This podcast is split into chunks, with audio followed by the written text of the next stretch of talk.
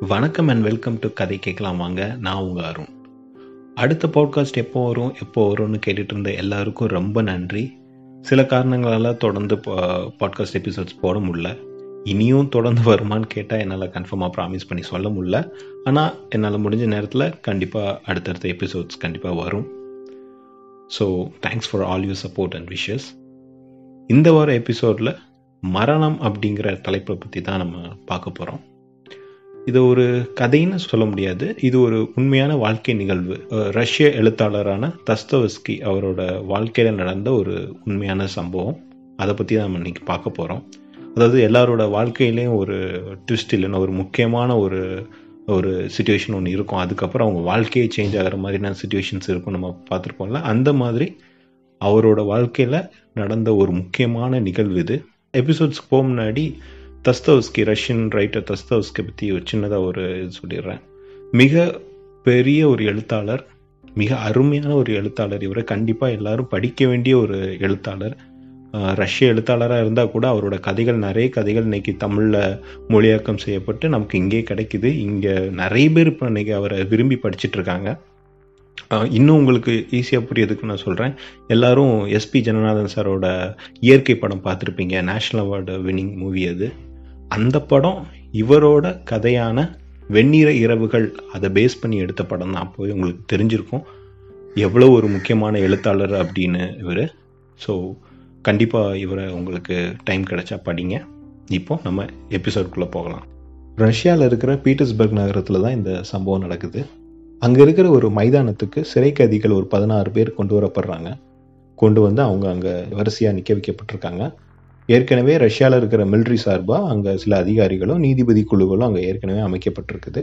இவங்களை விசாரிக்கிறதுக்காக தான் இவங்க கொண்டு வந்திருக்காங்க. இந்த சிறை கைதிகள் யாருன்னு பார்த்தீங்கன்னா இவங்க எல்லாருமே ஒரு எழுத்தாளர்கள்.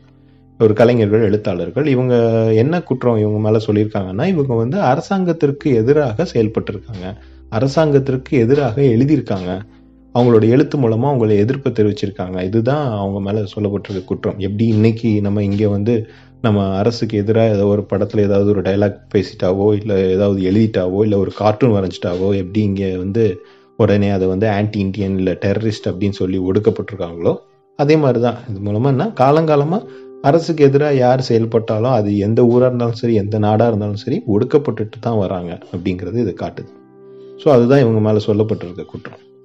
ஸோ இந்த பதினாறு சிறை கைதிகள் நின்றுட்டு இருக்காங்க. அதில் முதல் வரிசையில் ரெண்டாவதாக நிற்கிற ஒரு ஆள் வந்து ரொம்ப ஒரு பாவமாக நின்றுட்டு இருக்கிறாரு அவர் வந்து அப்படியே அந்த பூமியை மட்டுமே பார்த்துட்டு அப்படியே ரொம்ப ஒரு அழுது ரொம்ப சோகமாக இருக்கிற மாதிரி இருக்கிறாரு. அவருக்கு என்னென்னா இன்னும் கொஞ்ச நேரத்தில் இங்கே விசாரிக்க போகிறாங்க ஏதோ ஒரு தீர்ப்பு சொல்ல போகிறாங்க ஒருவேளை அந்த தீர்ப்பு வந்து ரொம்ப அவருக்கு நமக்கு சாதகமாக இல்லாமல் போயிடுச்சுன்னா நம்ம என்ன ஆகும்? என்ன பண்ண போகிறாங்க சிறையில் தூக்கி போட்டுருவாங்களோ?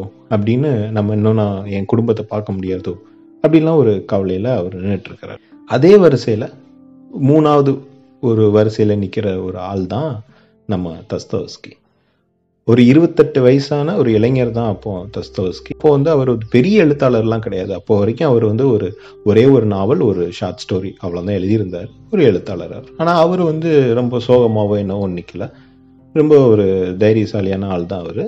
அவர் வந்து என்ன என்ன வேணால் நடக்கட்டுமே என்ன பண்ணிட போகிறாங்க அப்படிங்கிற ஒரு தோணியில் தான் நிற்கிறார் ஸோ இங்கே விசாரணை ஆரம்பிக்கப்படுது. இவங்க அவங்க சைடு கருத்தை சொல்கிறாங்க மிலிட்ரியிலேருந்து அவங்க சைட்லேருந்து எல்லாம் சொல்கிறாங்க இவங்க எழுத்தாளர்கள் சைட்லேருந்து என்ன சொல்கிறாங்கன்னா நாங்கள் வந்து பொய்யா எதுவுமே எழுதலை அரசுக்கு எதிராக நடக்கிறது தான் எழுதிட்டுருக்குறோம் அப்படிங்கிற மாதிரி எல்லாம் சொல்கிறாங்க ஸோ கொஞ்சம் நேரம் இந்த விசாரணை அப்படியே போயிட்டே இருக்குது.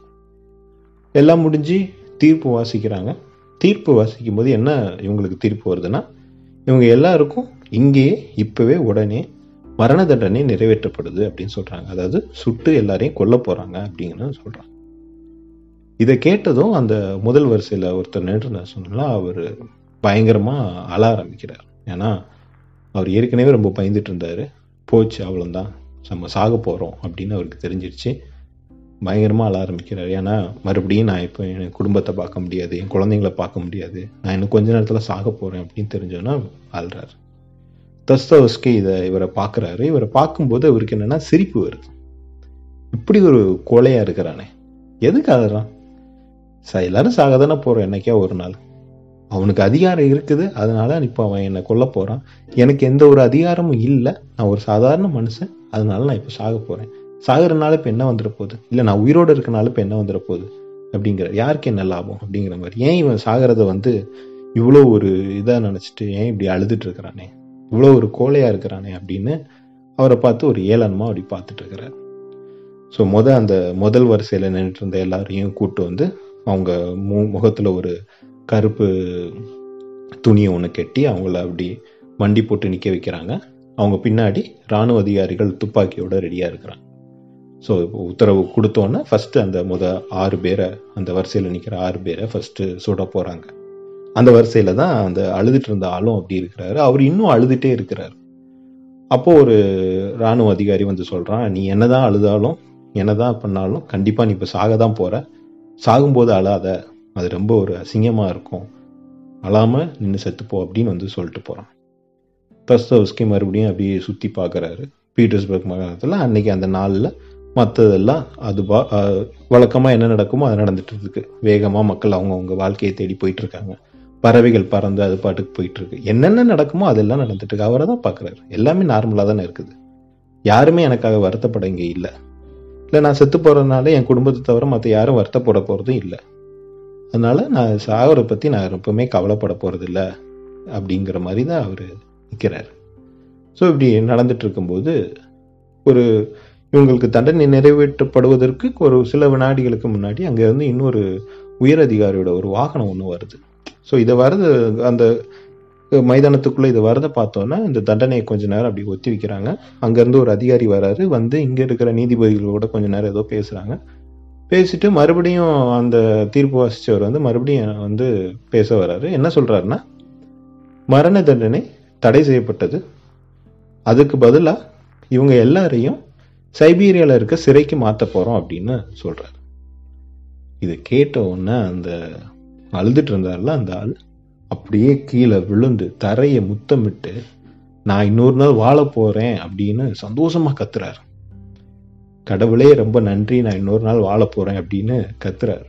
கத்திட்டு மறுபடியும் முன்னே இருந்ததை விட இப்போ பயங்கரமாக ஆள்றாரு நான் ஒரு நாள் வாழ போகிறேன் குடும்பத்தை மறுபடியும் பார்க்க போகிறேன் அப்படின்னு என்னென்னமோ புலம்பிட்டு அவர் பாட்டுக்கு அழுது அப்படியே அந்த மண்ணை முத்தமிட்டு புரண்டுட்டு இருக்கிறார் தஸ்தவஸ்கி இப்போ தான் இதை பார்க்குறாரு. ஏற்கனவே தஸ்தவஸ்கி சின்ன வயசுல இருந்து ஒரு பிரச்சனை இருக்குது அவருக்கு வந்து ரொம்ப உணர்ச்சி வசப்பட்டா உடனே அவருக்கு காக்க வலிப்பு நோய் வரும். இதை இந்த விஷ் இந்த இதை பார்த்த உடனே இவருக்கு இப்போ அந்த காக்க வலிப்பு வர நோய் வர மாதிரி இருக்குது. அவர் பார்க்குறாரு இந்த மனுஷன் எவ்வளவு சந்தோஷப்படுறான். இன்னும் ஒரு நாள் வாழ போகிறோம் அப்படின்னு தெரிஞ்சவொன்னே எவ்வளவு சந்தோஷப்படுறான். அப்போதான் அவருக்கு ஒரு விஷயம் புரியுது. மனித உயிர் எவ்வளவு முக்கியமானது? எவ்வளவு மகத்துவமானது அந்த உயிர்? இதை இதை போயா நான் இவ்வளோ நேரம் ரொம்ப ரொம்ப ஒரு மலிவாக நினச்சிட்டு செத்தா செத்தா ஆகட்டுமேன்னு இருந்தேன். அந்த மனுஷனை பார் எவ்வளோ சந்தோஷப்படுறான் இன்னொரு நாள் அவனுக்கு வாழ கிடைச்சதோ அப்படிங்கும்போது அப்போ தான் அவருக்கு அவர் வாழ்க்கையில் ரொம்ப முக்கியமான ஒரு விஷயத்த அவருக்கு புரியுது அப்படிங்கிறார். அவர் பின்னால் சொல்கிறார் என்ன சொல்கிறாருன்னா மனித உயிர் எவ்வளோ முக்கியமானதுங்கிறது எனக்கு அன்னைக்கு அந்த ஆள்கிட்ட இருந்து தெரிஞ்சுக்கிட்டேன் அப்படிங்கிறார். பின்னாடி அவரை சிறைக்கு மாற்றினதுக்கப்புறம் சிறையிலிருந்து அவரோட அண்ணனுக்கு ஒரு கடிதம் ஒன்று எழுதுறாரு. அதில் என்ன எழுதுறாருன்னா இந்த சம்பவத்தை குறிப்பிட்டு எழுதுறாரு. என் வாழ்க்கையில் ரொம்ப முக்கியமான சம்பவம் இது. இந்த சம்பவத்திற்கு முன் பின் அப்படின்னு தான் என் வாழ்க்கை இருக்க போகுது. நான் இனி என் வாழ்க்கையை இந்த உயிரை மிகவும் நேசிக்க போகிறேன் ரொம்ப முக்கியமானதாக நினச்சிக்க போகிறேன் என் வாழ்க்கையை நான் வாழ போகிறேன் எழுத்துக்களை இன்னும் ரொம்ப ஆர்வமாக தீவிரமாக எழுத போகிறேன் நான் ஒரு பெரிய எழுத்தாளன் ஆக போகிறேன் அப்படிங்கிறதே அவர் அங்கேருந்து தான் முடிவு பண்ணுறாரு அவரோட வாழ்க்கையை நேசிக்க ஆரம்பிக்கிறாரு அங்கேருந்து. அவருக்கு இந்த சம்பவம் மூலமாக தான் அந்த வாழ்க்கை எவ்வளோ ரொம்ப முக்கியமானதுங்கிறது தெரிய வந்திருக்கு.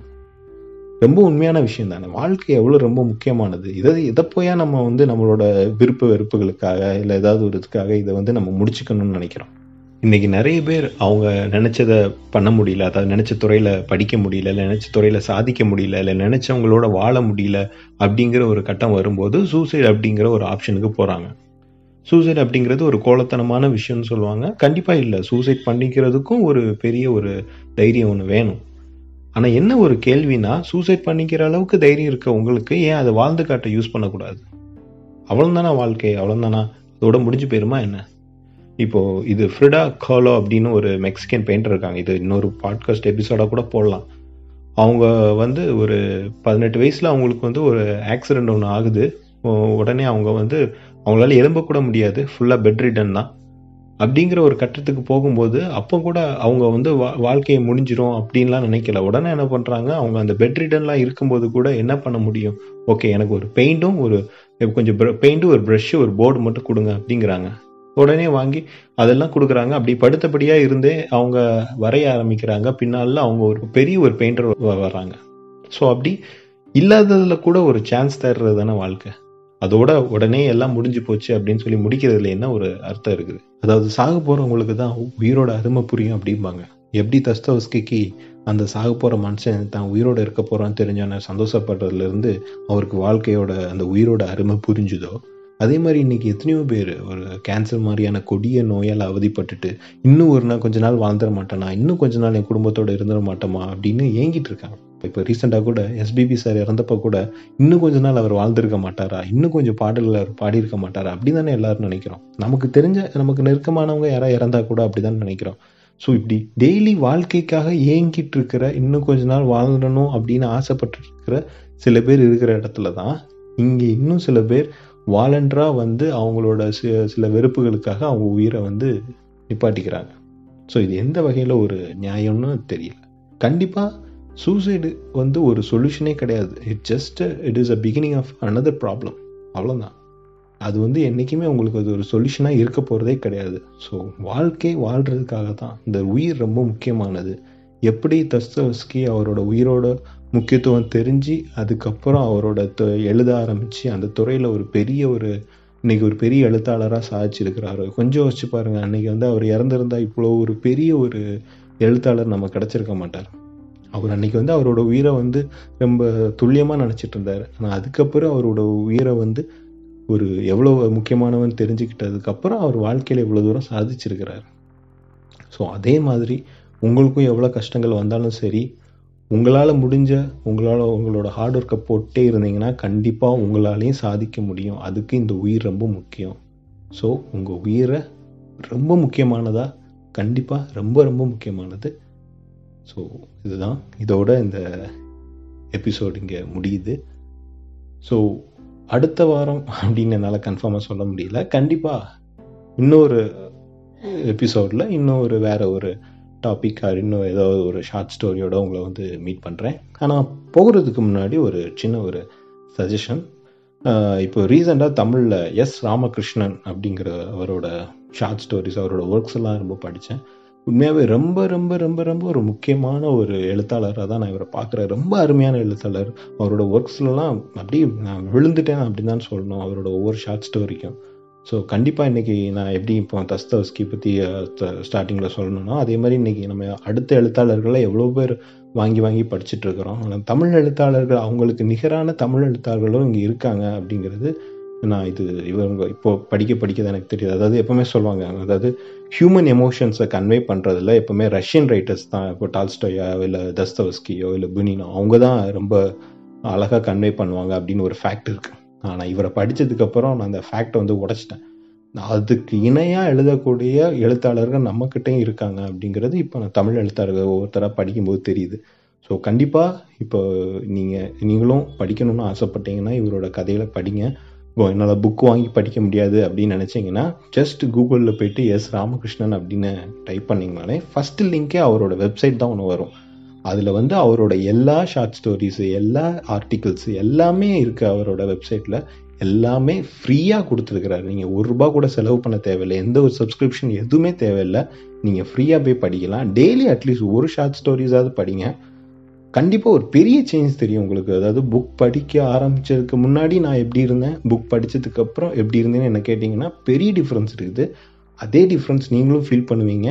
ஸோ கண்டிப்பாக ப்ளீஸ் அதாவது நல்ல கதைகள் படிக்கணும்னு நினச்சிங்கன்னா இவரோட ஷார்ட் ஸ்டோரிஸ் வாங்கி படிங்க. சின்ன ஒரு ரெக்கமெண்டேஷன் தான். So again that's it that's it for the day மீண்டும் வேறு ஒரு நல்ல ஒரு ஷார்ட் ஸ்டோரியாக இல்லாத ஏதாவது ஒரு டாப்பிக்கோடு உங்களை வந்து மீட் பண்ணுறேன் until then it's bye from அரும் பாய்